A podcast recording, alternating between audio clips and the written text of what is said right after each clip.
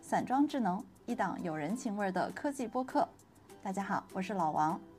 这期节目是在上海人工智能大会的现场录制的。我们聊天的对象是这次世界人工智能大会科研生产力论坛的主旨演讲嘉宾，前微软中国的操作系统工程院院长，目前在 IDEA 研究院担任工程总监以及 AI 平台技术研究中心的负责人谢于涛老师。谢老师其实有着非常强的工程背景，所以他对于怎么把前沿技术落地，让它能够走向用户、走向市场，这方面是非常非常有经验的。而且他本人目前在 IDEA 也带领了一个用 AI 去赋能科研人、科研生产力这样的一个创业项目。那我觉得在今天，我们逐渐的开始对大模型从狂热、兴奋到进入一个冷思考、反思这样的一个阶段的时候，其实是非常适合来请谢老师这样子的技术大咖跟我们聊一聊大模型这个看似非常不错的东西，我们到底怎么把它用起来、用好，是不是我们现在就能用好？接下来我们就上正片。谢老师好，来跟我们赛博听众打个招呼。哎，大家好，我是谢宇涛，非常高兴在这个虚拟的世界跟大家真实的见面，啊、希望能够有美好的沟通，谢谢大家。我其实想从一个比较 personal 的问题聊起，就我为什么会特别想采访您，是因嗯为我看过你年初的时候，你不是回去中科大有一个校友论坛嘛，啊嗯对，对然后当时应该是 ChatGPT 对刚起来，对然后就对请了一波校友去这个聊大家的思考。你有一句话就让我觉得印象非常深刻，嗯你说你你作为一个也正在做 AI 创业的人，有两件事情你是不会做的，嗯啊嗯你说第一，我不盲目跟风，嗯第二，我不玩虚的，我做出来的东西要能用、好用、有人喜欢用，嗯而且要能挣 钱，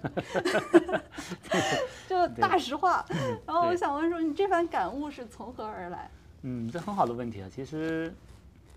啊，因为到一个地步，你接下来要做什么，总会有些思考。嗯就是你说到底就是要回答一个为什么的问题。嗯，你为什么做一件事？为什么不做一件事？有没有一些事情是无论如何你都要做的，还是无论如何你都不做的？我觉得这是因为盲目跟风这个事情其实很容易发生。你盲目跟过去，也许是对的，也许是错的，但是没有自己的嗯思考。不然我往前走走走，发现自己这并不是自己思考过的东西、嗯事情，那其实就就没有什么意思。嗯，在论坛上我忘记哪个咱们嗯对的分享的嘉宾也有讲，自己的职业生涯里已经经历过无数波 AI 的热潮对对对和对对冷潮，就是哦吧？是这陈陈陈教授、林校长他，他他这个五十年前就开始做，那整个 AI 也就六十年，他做了五十嗯年，所以这几波几波他都经历过了，有热嗯有冷，有热有冷。对，这个这这个就讲到说 自己到底要做什么，然后呢，然后你会发现其实还有很多的时候，很多的时候，因为自己是做一直是做做软件啊、做工程啊、做产品啊出身的话呢，嗯就是。就是我一直强调说不要叫不玩虚的，这第二个，嗯就你有可能想通了，说哎呦这个东西有道理，值得去做，嗯非常有事有有，然后进去以后发现啥也干不了，嗯，然后其实也做不出来，然后呢其实也没有真的是想把它做出来，然后就是去吓唬吓唬人，然后嗯这个就没啥意思了，就是你把它做出一个，你要做产品就把它做一个好产品。对吧？嗯你要你要你要做一个这个这个研究，你就出个好好论文，那嗯就总归是要要实实在在把它做出来。因为这件事情讲起来容易，啊，你要把它做好，其实其实是挺难的嘛。这这个也是对，工程师魂。刚对才对，刚才那个也是您的，应该是师兄吧，科大讯飞的联合创始人胡总，他也提了一个观点嘛，他是说，呃，可能在每一波的浪潮里边。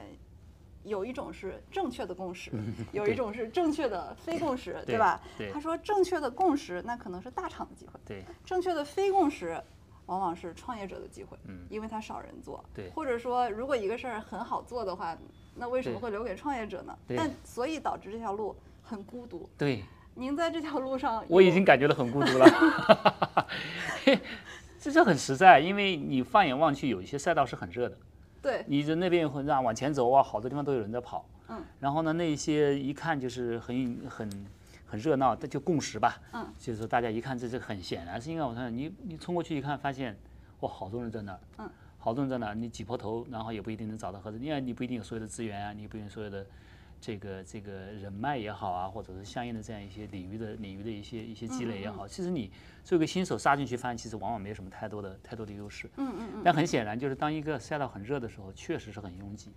然后这就存在另外一个问题：你你是专门找小路去走吗？嗯，啊，也也有风险，也许那条路它最后是一条死胡同，有可能。你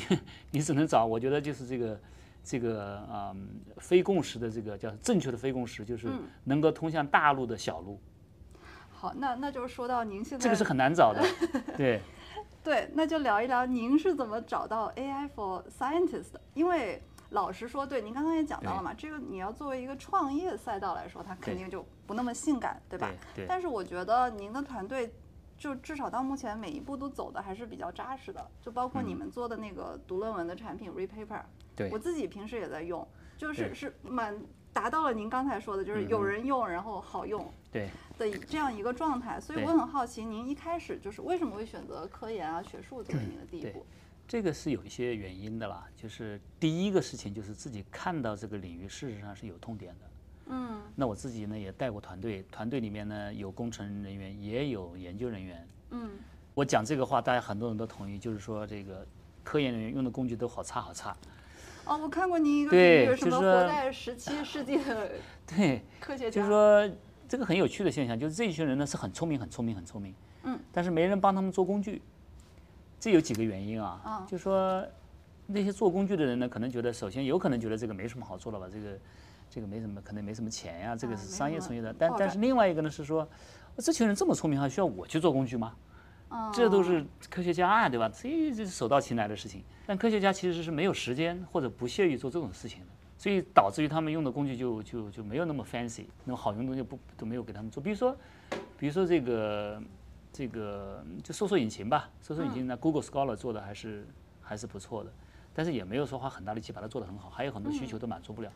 因为这个就是有几个有几个喜欢这个领域呢在里面做，所以导致呢，这只是举一个例子啊，那还有各种什么做笔记的工具啊，然后有人就一一个点一个点的有人在做，那做的那个人都是都是对这一个问题很有很有兴趣，他做不大，因为他没有成规模成建制的来做这件事情，所以都是一些小的点的东西。有痛点，但是就是一个个点，没有没有人去整体的思考这个问题。就像我前面讲的，也许是资本的原因，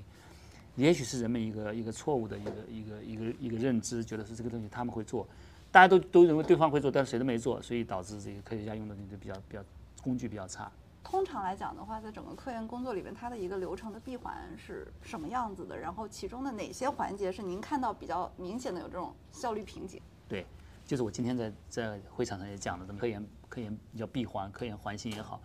他从找问题到分析问题，到到提假设，然后做实验，这整个这一套，啊、其实很多的环节呢，现在那很多都是手动的吧。比如说你是是这个收集资料这件事情，第一个就是是 identify problem，你你你你找到问题这件事情，这个事情其实挺难的嘛。科研第一步就是找到找到问题，找对了问题已经做完了一大半的这个研科研了嘛，大家都这么讲。这个这就涉及到包括第二个就是这个这个 evaluate 到底这个方向值不值得做，其实就涉及到第一件事情就是大量的读文献。这也是为什么我起初就是从这个地方开始，我说我说哦，其实我那个做科，首先哈，首先认为这个领域是有需求的。然后后面再讲这个钱不钱的问题啊。先说这个是有需求，这确实是刚性需求，然后我们也做了一些，然后现在用户来看也确实是确实有这个需求，所以你进去看的时候发现说哦，那我先做一个什么东西能够让用户用起来呢？显然阅读是一个很多的科研工作者都要做的都要做嗯的事情，就这个是受众群体最大的一群，所以而且呢，确实在任何一个步骤你都需要阅读大量的文献。嗯，这个找问题啊、做假设，这都需要读文献。而这件事情的话，在今天这个文献数目是这么指数往上走的一个前提下，嗯其实是很难的一个事儿。然后，如果你是这个领域的专家啊，比如说你已经在嗯这个领域沉浸了十年、二十年、三十年、四十年了，你可能对于这个领域的文献读起来很快，嗯，你你懂吗？因可能为你讲过去四十年，对你都在你有读积累，你你一一秒钟、两秒钟，可能一分钟，可能就就看哦，明白了这个啊、这个人写的，这是可能这样。但是呢，有两个问题：第一，不是所有人都有这样的知识的积累；嗯。然后第二呢，这个文献确实是太多，嗯，确实是看不过来，嗯。那第三个，其实说对于一些自己有些新的技术，可能也不一定跟得上。就是你也许有个三十年的经验，可是还真的有个革命性的东西出来，你还要去学。哦 OK 但这个呢，对于很多优秀的这些科研人员，他们也是比较容易，但是总归是有这样的挑战吧。嗯所以，所以这个这这些原因综合起来看的话，其实光这个阅读这件事情就已经是一个巨大的问题。今天这个郭校长在台上还讲呢，就是这个这么多的文章哪看得过来，对吧？而而且将来会有机器产生的文章，那还得了？怎么办？ 这个这个，我们当时启动这个项目时没想到说机器会会写写论文这个事，就是说。就就是这种这种就是找到它的痛点，然后看看这这这个阅这是阅读，所以这个阅读提假设，然后这个设计实验，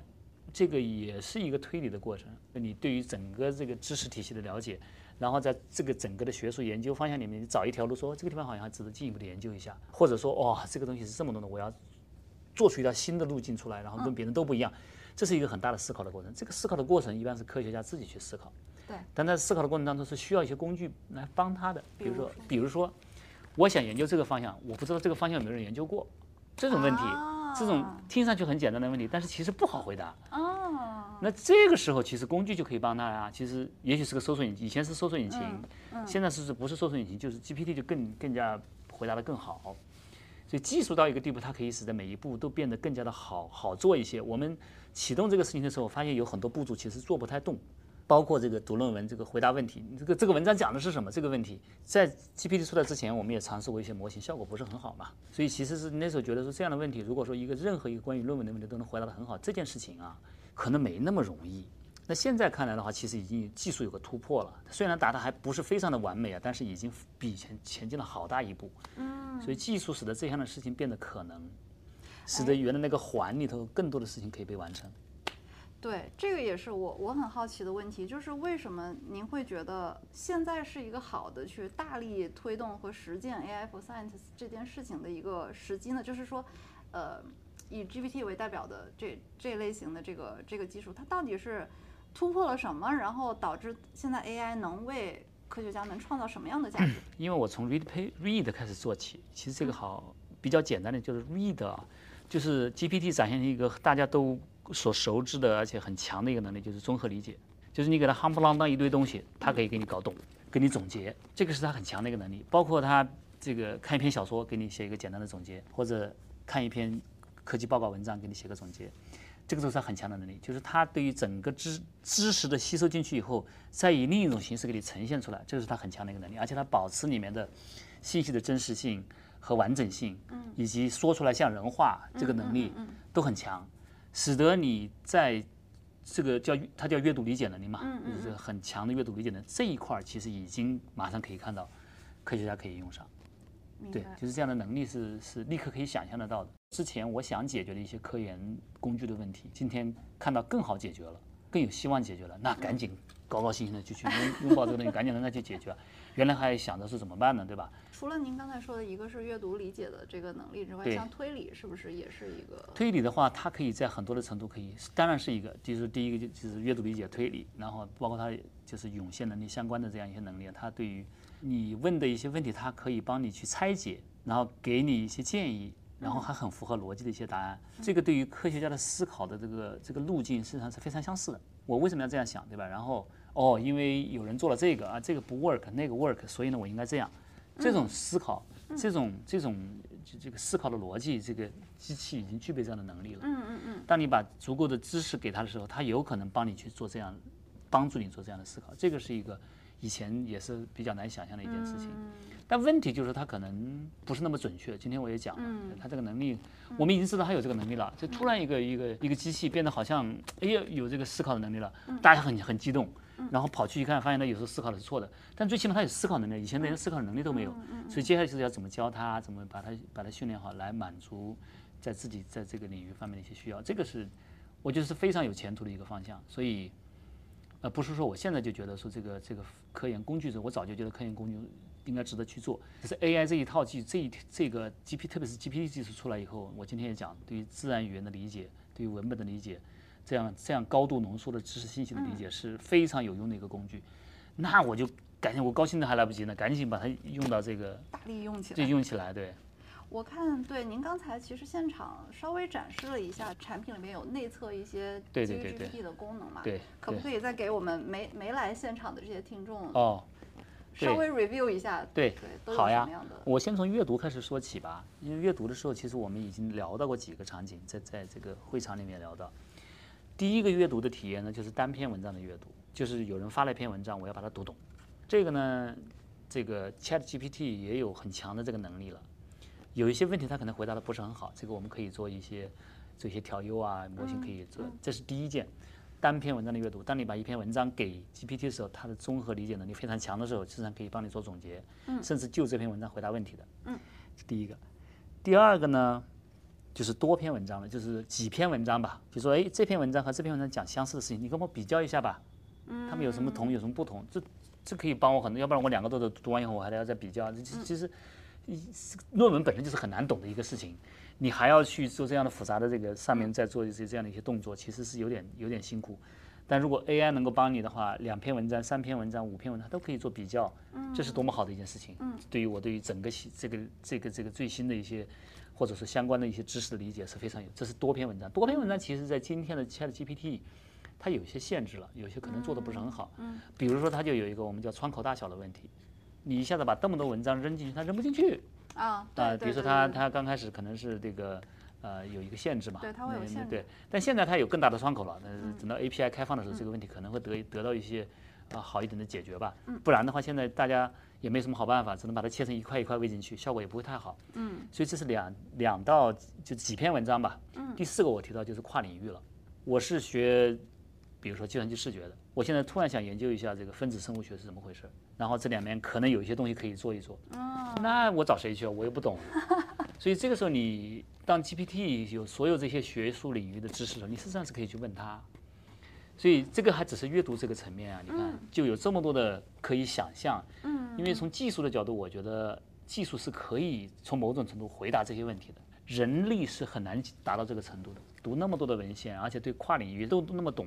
这是非常难的一件事。那我觉得这个时候就应该做这件事情啊，提高科研人员的生产力，就是从这个地方开始啊。这还只是读，读的话只是信息收集，那再往后的话，写呀、提假设，这个后面就比较难了。嗯，你你说让 AI 帮你提一个研究方向、a i 你帮我选个研究方向，我博士毕业就靠它了。呜、这个有点有点辛苦，对吧？嗯，对。但 AI 是不是可以提几个建议供你参考呢？嗯，哎，这个就有意思了。通用模型它其实还是会有一些限制嘛，虽然它对它它已经比以前 GPT 之前的好太多太多，对可是它实际上还是有有一些不对足。您刚刚也提到了，您的团队现在也在做一些垂类模型的这种探索嘛。对对那垂类模型这块，它主要是去实现哪一些加分的，或者说不对足的地方？对我经常打这样的比喻啊，就是说，就好像说，Chat G Chat GPT 是一个很强的一个通用型选手，打你是问他啥，他都能打两句。嗯嗯，但是你这样让他做很严格的、很很高质量的一些科研工作，他又有点问题。嗯，这里面就有几个层面的，我经常是这么打比方：第一，嗯第一是脑容量，第二是智商。首先，他脑容量可能不够啊，嗯，他都不知道这个知识的时候，他其实没办法帮你。比方说，他就没有读过那么多篇文章，嗯，然后你问说这个领域接下来怎么发展，他其实是不知道的。但我们我们且不说这个 GPT 四或者三点五，它只收录了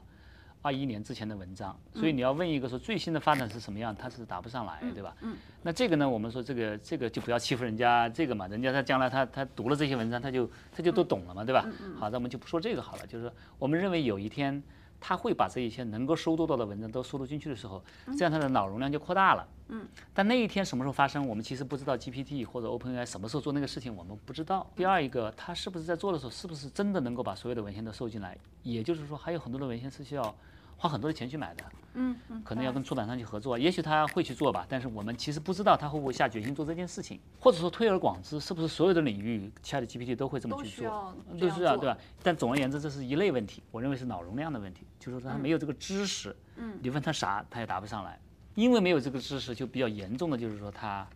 胡说八道，他硬嗯要憋出一个东西，他就造一个东西出来，他就这种现象。所以你要把把他的脑容量扩大，他的他的他的胡说八道现象会减少一些。第二呢，就是这个智商问题，他脑袋里面装了好多，可是他这个你问他个问题，他答不上来，他就是这个这个你问他这个，他答他他文不对题或怎么样，这个就是后面的微调的问题了，就或者指令指令微调，你告诉他这样的问题应该这么回答。我问你说这个文章好不好，你不要老跟我讲说它就是很好，不要那么客气，对吧？像这样的，我举的例子就是说，因为因为 GPT 四它在训练的过程中，它有它的一套的法则，它基本上就是说，它不会跟你 argue， alignment 做过头了， 这个呃这是它特点吧，对嗯吧？那我觉得在在这个科学这个领域，它可能是需要这种这种 critical thinking，啊，对，这个很有意思。你你比如说，如果我是个通用模型，我我可能就是需要更温和或者怎么样。有可能啊。对对当然对，当然我们也会讲说，GPT 四你也有有一个把它调到一个程度，让它严厉一点。你比如说，你跟他讲、设定一下，嗯，GPT 四，你现在是一个很 tough 的选手，你不要这么客气，该说什么说什么。他也许回答的就可能会稍微不一样一点，但是但是最底下他还是总的来讲还是比较、比较比较调成这样的。我举这个例子就是说，其实再详细一点的话，就是有一些很很严格的这种科研的任务，比如说，比如说你就帮我想想这个接下来这个发展方向是什么这种问题，它其实是很难调的比较好的。它它 OK，这个这个就是你怎么去微调这个指令的时候，让它能够正确的回答你的问题。嗯，它怎么样去思考这个问题，怎么样去回答，从哪个地方？所以说后面有一有一系列的呃这个任务是要要做好的，这个模型才有这个能力。第一是脑容量讲了吧，脑容量要够大。嗯嗯。第二，脑容量太大了也不能太 傻，对吧？太不能太傻，就你要把它调调好。当然，这个这个 GPT 四也是这一套逻辑，只是说它对这个领域是不是能调的比较好。因为调好这件事情就需要领域专业的知识了。了。了对你，你你怎么知道这个是这么做？那各个专业领域都需要这么做，也就是说，所有的垂类可能都面临同样的问题。对，您说到这个所有垂类面临到的问题，我不久之前去那个致远大会的时候， 对，我去每一个垂类的论坛，对大家都在说一句话：data over algorithm，是啊，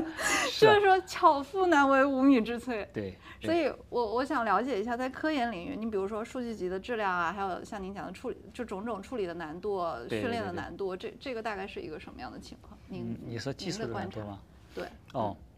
我觉得就是垂类吧，先说垂类吧，因为通用的这就不用讲了，通用的就是这嗯太庞大的一个一个工程。垂类的话，我觉得跟领域是有关系的，嗯不同的垂类可能它所有的数据量可能不一定，不不太不一定相可比吧。嗯嗯嗯，在我们在科研这个领域的话，其实这个数据量是挺大的。也就是说，光是开放的这个可以获取的公开数据，就是一个很大的量。嗯，可以开放获取获取的就是你去网上去可以，呃，在尊重版权的前提下可以获得的这个嗯，明白 PDF 的原文。明白，这个数量也是已经相当的庞大了，嗯，对，相当的庞大了。然后它可能我们用这个用这个这个模型里面的这个 token 是这样一个词了，可能是我今天也提到，可能是几几几 a few hundred billion，就是说可能是几千亿的这个 token 这样一个一个一个一个规模，嗯，那你是不是要把它全部扔进去？然后还有还有一些这个还需要版权的，你需要花钱买到的那些数据还没算进来，所以这个。这个学术这个领域有这么一个好处啊，就是我做这个领域也是运气不错，就是确实是有很多开放的资源，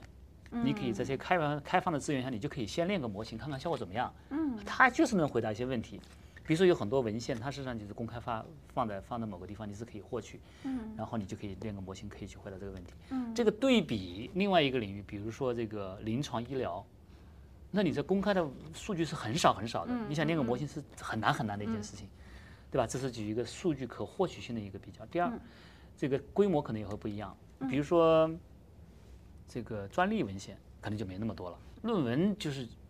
几千万篇、上亿啊这样的，专利没那么多。刚刚您说医疗的时候，我就上周跟一个做 AI 医疗的人对，聊天，他就说，他说早期做那个 AI 医疗创业的很多是，比如 AI 影像学嘛，对，啊，但是他们会有一个很大的瓶颈是什么呢？嗯除了数据之外，他说我要微调，我我要调这个模型的时候，我需要天坛的医生、阜外的医生对对来教我这个模型怎么怎么看对片。那对天坛的医生哪里有空对帮我？对那所以对你们来说会有这对种就困是难吗？呃，当然会有了，就是这就是所谓的每个垂直领域都需要专业人才来把那个模型训练的好，也就是智商那一块是要靠专业人士来教的，对吧？脑容量你就往里塞嘛，但是智商你得要有一个很牛的人才能把它教教的聪明啊。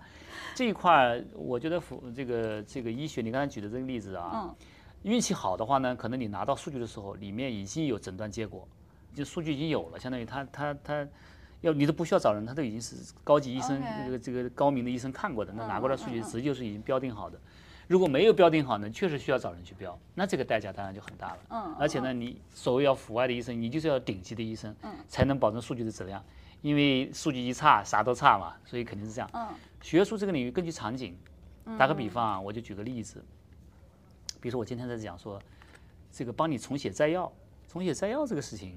一篇论文的摘要好不好很关键嘛，从哪儿搞数据呢？数据都是现成的，嗯嗯有这么多已经发表的高级的文章、高质量然后的，他你们把那有些高高级质的量的，对对吧吧？你说，嗯哎，这个是摘要，这个是原文，那这就就是是一好个好的数据嘛。嗯它得分高，有嗯这这这这个这个就就很好嘛。所以嗯它有些数据是可以直接拿到的嗯，但是其他的一些数据，比如说这个这篇文章能不能中稿，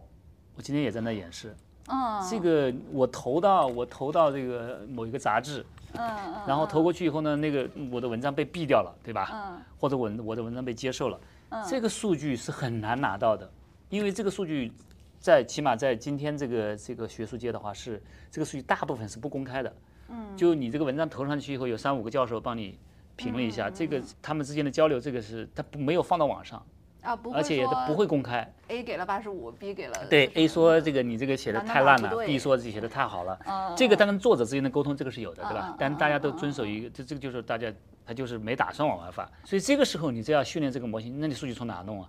就很难了，你只能找一， CVP 二的评审 来所以你 一帮篇别篇打嗯 这就很难，对吧？所以你只能去找，所以说现在这个一般的办法就是先到公公网上去找有没有相应的数据， OK，如果运气好，你可能找到一些，嗯，运气好的意思，这个场景可能有，或者这个领域可能有，嗯，运气不好你就很麻烦，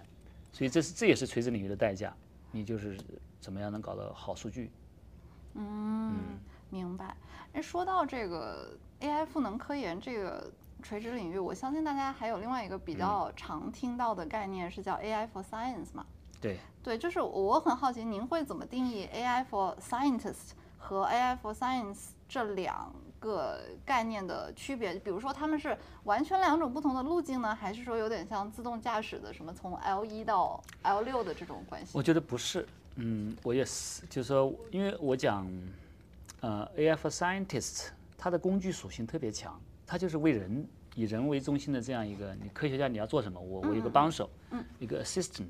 嗯，它可以让你的工作做得更加的顺畅，嗯，就是一个工具来帮你，对吧这个就涉及到一个科学的本质啊，科学家到底在干什么这件事儿，嗯。所以呢，我自己的解读是这样，我也看了很多 AI for Science 这样的一些一些讨论，我觉得是这样，AI for Science 今天大家讲的比较多的呢，还是用 AI 的方法来做科研对，比如像好 AlphaFold，比如说就蛋白 AlphaFold，蛋白质对的这个嗯啊，比如说结这果个预测天文学，看能不能找到一个黑洞，或者是发现一个新的什么理论，对吧？那他们有海量的数据，所以要用应该说是大数据处理的分析的方法来来从里面找到规律。嗯，那这里面当然现在比较好用的工具有这个 AI 的方法来处理大量的数据。嗯嗯所以很多的时候，很多的这个领域，AI for science，包括 AlphaFold 这样的，那是用 AI 的方法来、哦，来看看蛋白蛋白质的折叠是一个什么样的过程，它可能有一个有一个模拟啊，然后去建一个模型，然后来预测啊，然后再去验证这样一个过程。事实上，它是用我认为是这个数据处理的方法来建立一些模型，来对于科学的假设进行一些验证的过程。嗯这个呢，我觉得可以讲说是科研里面比较比较比较核心的一步吧。就你要研究出个东西来，你实际上是，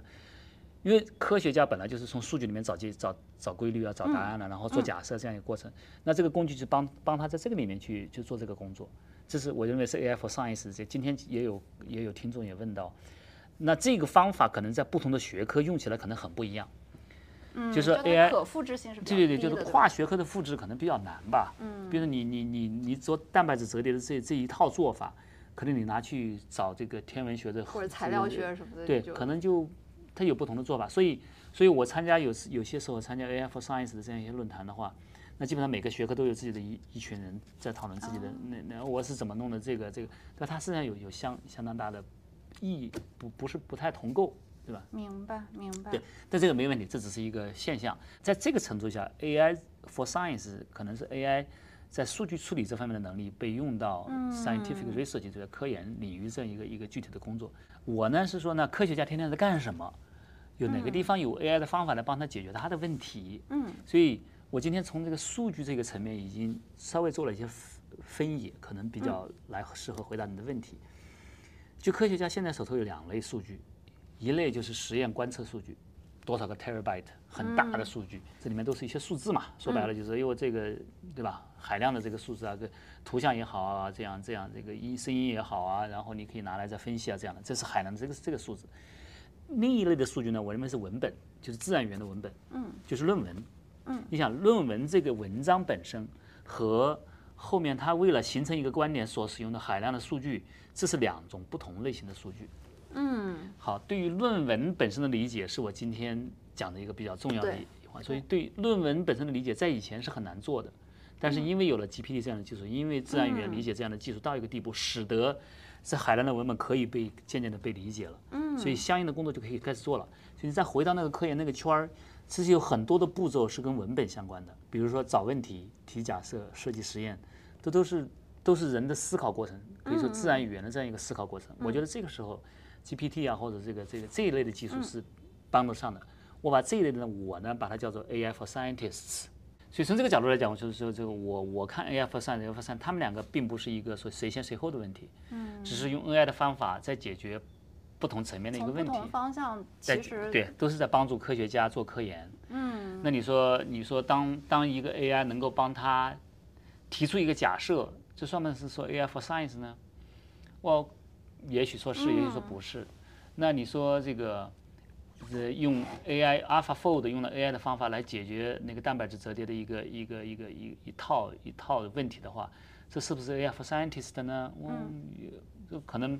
可能不太好纠结这个词到底是什么，但是我想从我的理解来看的话、a i for scientist 是一个比较偏工具型的一个，嗯帮助科学家完成他的科研工作当中的各种的事情，各种事，各种的这种，无论是就他所有的工作吧，从这个概念概概概念上来讲，是以人为中以心，人为本，提高他的效率。嗯，对，对，其实就像您刚才在演讲里边说到一个小点，就还还还挺打动我的，就是你就拿那个 polishing 这个很小很小的功对能来举例嘛，即便是这么小一个功能，只要你的体验、你的效果做得足够好对，它实际上对大家的帮助是立竿见影的。对记得你对当时说的是，凭什么我英文不好，我的我 的被我拒怎的么几率就更高，对对吧？所以像这种就是属于我觉得是很典型的 AI for scientists，嗯我帮你润色，这个可能你要说这是 AI for science，可能不太好，嗯，对啊，这个可以，我觉得是可以很好的例子。但是科学家也需要这个呀，我可以专心做我的研究啊，对吧？对所以我对觉得对，嗯我觉得我我我的这一套工具是瞄准这个，让科学家可以专注于他的这个创造性的工作。其然实后就是一个生产力和创造力之间的这对种我生产力提高了，你去创造更多的好了。我我其实想问问商业，就是商业化的这个问题，因为就像咱们最最开始对我引用你的那句话的时候，对呀其其实你最后你还是说到了，你说还要对呀能赚钱，对啊，这个其实蛮现实的哈。首先有需求，对确实有现实的需求，对然后现在到了一个技术上你觉得非常好的一个实现的时机，呃，你的团队也有这样的一些积累啊，有资源等等。那商业化这个方面你怎么考虑呢？对。其实说这个要挣钱，其实想法也很简单，因为你毕我觉得不挣钱，可能他能做的事情会比较有限。嗯，其实说能挣钱，也是为了能够把事情做得更好。回到这个问题的根本，就是这个能挣钱吗？嗯，对吧？其实这个其实我想大家讨论到讨论去的话，嗯，我自己是这么看的，就是说当我启动这个事情的时候，我是坚信这里面是能挣钱的。哇，这个里头怎么说哈？小钱肯定是没问题啦。嗯，你说挣点小钱，大家你工具好用，大家花点钱，因为这个这个这个也很正常。但我看到的可能是更大的一个一个一个局面吧。首先呢，就是刚才我也讲到说，这个这个工业革命也好啊，这个这个经济发展也好啊，嗯，其实它后面的动力就是科技的动力。对，那科技的动力既然是这么重要，那它一定是有很多的钱投进来，嗯，要不然它只这个已经是一个事实。我讲的对投进来，可能是国家层面，可能是公司层面，对，这个竞争态势是不可避免的，因为越往后越是如此。就是靠技术啊，靠技术的这个这个趋势已经持续了几十年了，其实，嗯嗯嗯。就是你你谁技术发达谁厉害嘛。所以因为有这个竞争，所以这里面投入的钱是会越来越多的。嗯，我想的这个领域啊，对，就是当然科研技术的突破这一块，所以呢，会有越来越多的这个科研人员，越来越多的科研项目，越来越多的论文，就这都都一定是一个趋势。这个这个趋势已经早就是这样了，不是今天才有。好， 所以这是第一点，就这个领域，科研这个领域会有很多的钱投进来，这个钱可能是来自于国家政府的，各个国家都会投入。然后第二呢，可能是是各这各个商业企业的这个科研机构，它也要、你公司和公司之间要竞争啊。嗯那微软和谷歌天天打得头破血流的，那我想国内国外的公司都会是这样，所以这里面一定会有很多钱投进来。这个大前提一定是正确的，我认为技术的投入、科研的投入会越来越大。首先你的客户有钱，对嗯 ，我是不有是钱可以总结对为对对一对句？第二呢，这个钱好不好挣？哎，哎，这个钱好不好挣呢？可能会有不同的观点，有的就是不好挣，因为科研经费这个是国家拨的钱，其实不太好挣的。嗯，你这个嗯很麻烦的，你要审批啊什么这样，对吧？那这是有可能，有可能，但是也不得不承认，经经费总得花出去吧？ 花到哪儿呢？对吧？那可能在在有些有些区域啊，或者有些地方，他可能对于这个软件服务可能不太愿意花钱，但是愿意买资料啊、买设备啊，愿意花很多钱，也这是一种现象。但是随着这个这个服务本身的这个重要性越来越高，你其实不得不为这个花钱。我比如说，我就讲这么个例子，打个比方，你用了这一系列的这个 AI 的能力以后，使得这个机构的产出增加了，无论无论是发表了论文，还是毕业的高高质量的学生，或者甚至拿了个诺贝尔奖，那么它的效益是不是就值得？这是值得去投入的呢？那如果说这个企业因为用了这个企业或者是哪个机构用了这样一个相应的工具，确实提高它的产生产力的时候，那那家不会觉得说哎这这这那得要开始，我得要我也要弄这个事儿了。所以呢，你真正出结果的时候，那就是这个服务，它不是它不是说你多买了几篇论文，它是说你因为这个这个能力使得它科学家的生产力提升以后，它确实是有更高的确产实出是。有增效。对，对所以那那你说科研经费投到哪儿去？不就应该投到这个能够让科研带来突破的地方去吗？所以这是第二个点，嗯，这两个连起来哈。第一，科研的投入一定会大幅度持续增加，过去是如此，过去二十年、三十年都是如此，将来一定会更加如此。嗯。第二，只要你这个出的东西确实是能提高科研生产力，那钱一定会往你这砸。嗯。因为你的目的就是说提提要出成果啊，那如果能这么，那就是所以这个简这个逻辑是比较简单的。好，